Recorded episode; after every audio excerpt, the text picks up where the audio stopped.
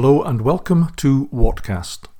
My name is Roger Watson, and these podcasts are dedicated to readings of various articles that I've had published in newspapers and magazines. They reflect my views on politics, the pandemic, and current affairs. Thank you very much for listening. Fossil fuels to the rescue. This is my column for the Daily Sceptic of the 15th of December 2023.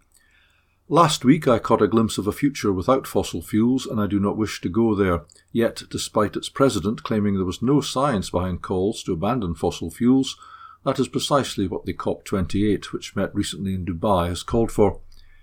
My story starts with the editor in chief of the Daily Sceptic, who, despite his manifest qualities, is an ardent supporter of Queen's Park Rangers, QPR. The fortunes and misfortunes of his local team are recorded in his Pride of West London substack. Having lived in Kingston upon Hull for nearly 25 years, I have long ago adopted Hull City, the Tigers, as my team, and my sons and grandsons have followed suit. Since lockdown ended and football fans returned to the terraces, Toby and I have developed the habit of buying each other, and whatever assortment of our descendants come with us, lunch or dinner near our home grounds before our teams, both in the Championship, old Second Division, meet. Thus it was that I found myself at Hull Paragon Station at 7am with my son Tom and four of my grandchildren, the youngest only eight years old, waiting for the train to London. We got to London, we got to Uxbridge Road, we met Toby and family and had lunch. This was not without its own difficulties, as explained by Toby in his Substack column last week. Thereupon things went downhill quickly. QPR had not won two games in succession this season. In fact, they had barely won any games, and we had not lost two games in succession However, all that changed in favour of QPR, who thumped us 2 0, and we deserved both goals and possibly more. For an alternative view of the match from the losing side, see my grandson Jack Watson's entry in his 10 Foot Tiger substack. With the long journey home to contemplate, things could hardly get worse, but they did. We struggled to get a seat in a crowded Pizza Express. I'd made a reservation online, but it had not registered.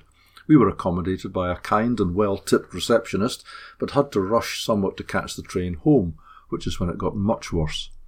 King's Cross was packed with people staring at the departure screen on which it was indicated that all trains out of the station were delayed.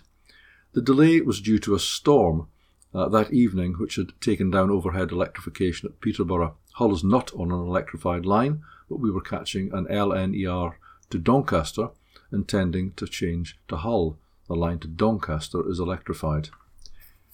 With six of us to find rooms for, all that was running through my mind was what if the trains are cancelled, and I soon found out they were all cancelled. Immediately, like angry bees flowing from a hive, Euston Road was engulfed by hordes of northerners in search of hotel rooms. We ran to the nearest Premier Inn, but it was already fully booked. It was pointless trying to find anywhere else nearby, as the streets outside looked like a Viking invasion was underway, as people ran here and there prepared to kill if necessary for a hotel room. Via the Booking.com app on my phone, I found us a place off Tottenham Court Road near Oxford Street, and £600 plus poorer, we made our way to the Zedwell Underground Hotel, which is indeed under the ground four stories down. It deserves an article of its own.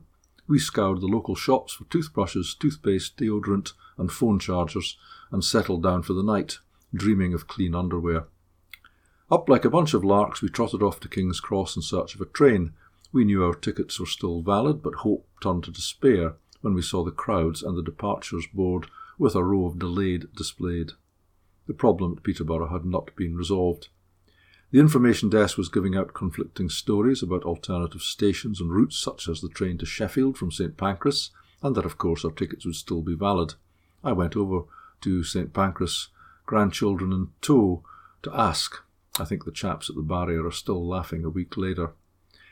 Meantime, back in King's Cross, two trains north were bucking the trend and displaying on time. They were both for Aberdeen, and the story at the information desk was that they might be running. It struck me that these must be diesel trains, and I positioned myself, surrounded by grandchildren, at the barrier and dared anyone to move. My tactic was to keep an eye out for activity at the ends of the platforms and any shuffling of the barriers by the copious LNER operatives who were barring our way. It worked and when we were told that the Aberdeen train at platform 5 was ready to board, we ignored the do not run cries from said LNER operatives and hoofed it to the train, where we all got a seat. Many had to stand. The train was indeed a diesel, and even though it could not go via Peterborough, it was able to make a lengthy but picturesque diversion via Lincoln.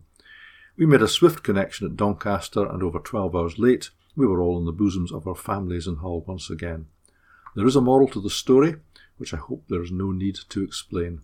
This podcast was produced in association with YouPublications Limited.com.